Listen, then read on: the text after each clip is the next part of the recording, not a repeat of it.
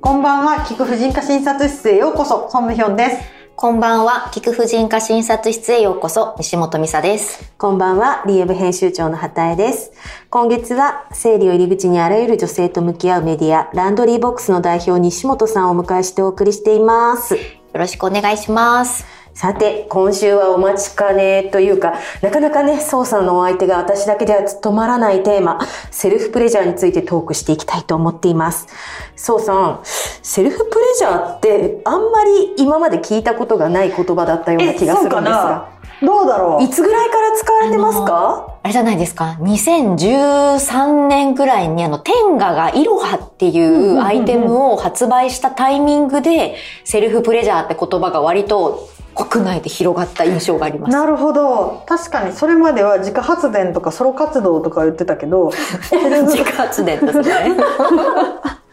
セルフプレジャ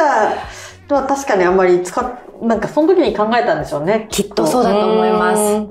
あの、西本さん以前インタビューさせていただいたウェルネス連載でもお話しくださっているんですけれども、もともとは以前、こう、お仕事で綴られていた性に関するブログの執筆が今のランドリーボックスさんにつながってるんですよね。そうですね。もともと、あの、会社員として働いてる時に、まあ、性に関するセックスとかのブログを綴っていて、その時に結構周りの女性の友人とかにアンケート取ったりして、まあ、マスターベーションの頻度ですとか、どういうものを使ってるのっていうのを聞いていく中で結構悩みが寄せられて今に至ったっていう感じですね。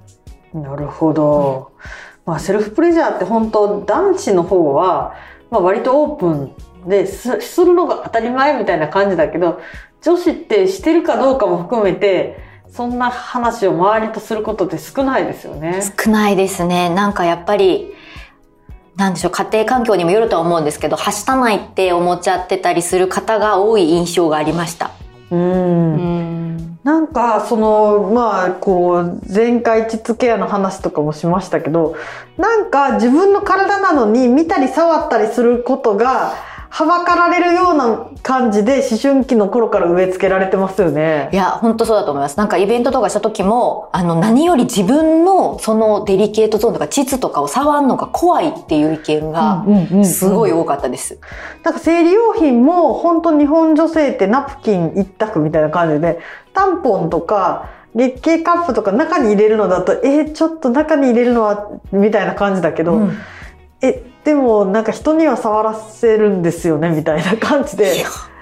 なぜ自分で触ったりしてはいけないのか、みたいな感じ。ほんまそうですよね。確かに。なんかその、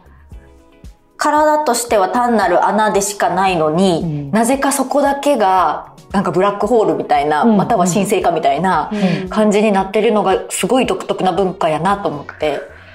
ですよね。だからまあ女性もそのまあ結局多分アンケート取られてそうだったと思うんですけどかなりの方がセルフプレジャーをされてると思うんですけどすごいなんか謎に包まれてる感じのままになってますよね。そうですね。まあ確かにね、誰彼構わず自分の性の話をしろっていうわけでは全くないんですけど、あの、捨てることが別に悪いことではないから、別に全然普通のことよでってなっていけばいいのになって、まあちょっとずつでもね、変わってきてはいるんかなとは、このアイテムも増えてきたし、とは思ってるんですけど、まだまだ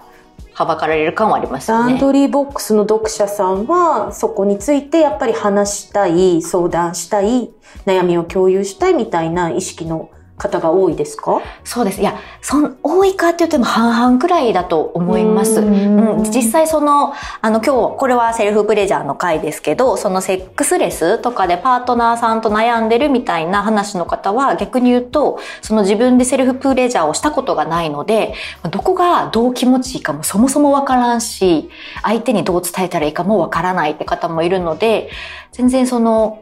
みんながみんなセルフプレジャーをしますっていう感じではないですね。なるほど。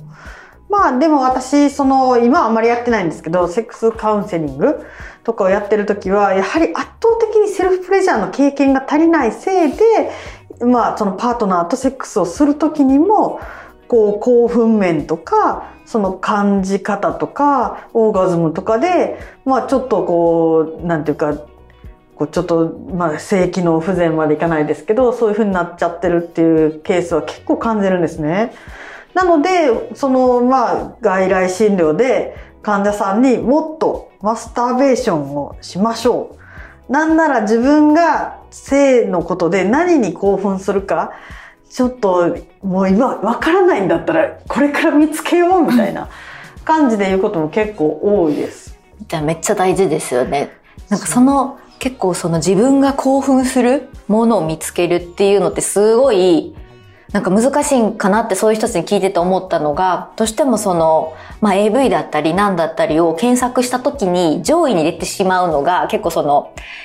こう無理やり、いやいやって言ってされてるようなプレイの AV とかが上位に来てしまって、なんか怖いって思ってしまって、結局自分のセルフプレジャーをする時のいわゆるおかずが見つからないみたいな人も多そうなんですけど、なんか孫先生的におすすめのなんかあったりしますか？おすすめね、なんかよくシルクラボさんのおすすめしますね。ああ、女性向け AV ですね。女性向け AV、なんかちょっとそれこそ10年ぐらい前までは、レディコミを一冊買って全部読めと。うんそうすると、レディコミってなんかあらゆるシチュエーションとかで、なんかこういきなりエッチするみたいなのがあるから、なんか次に、あの、私こういうのがなんかグッとくるかもみたいなのを見つけたら教えてくださいねとか宿題とか出してたんですけど、最近レディコミっていうのが存在してるのかちょっとよくわからなくて、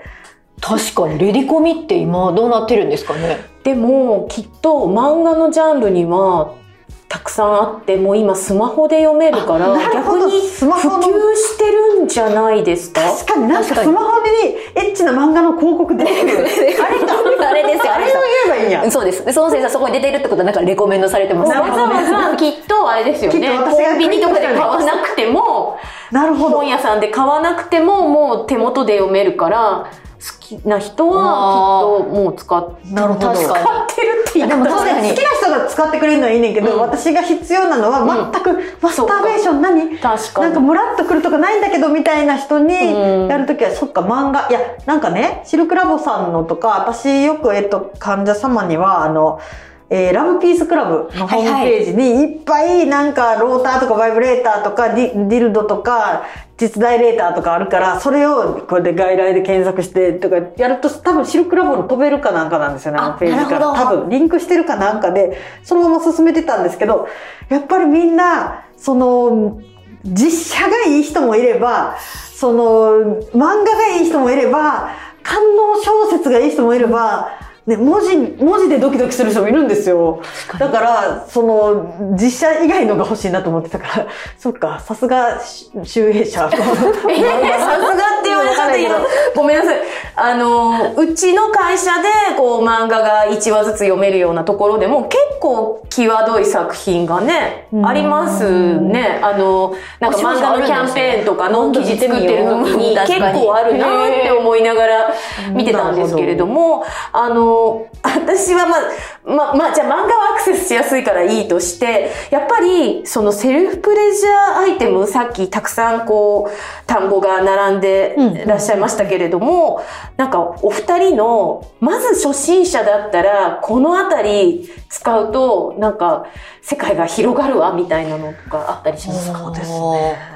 なんか、まあ、本当に、本当に本当に初めてだったらば、さっきあの、孫先生もおっしゃってたんですけど、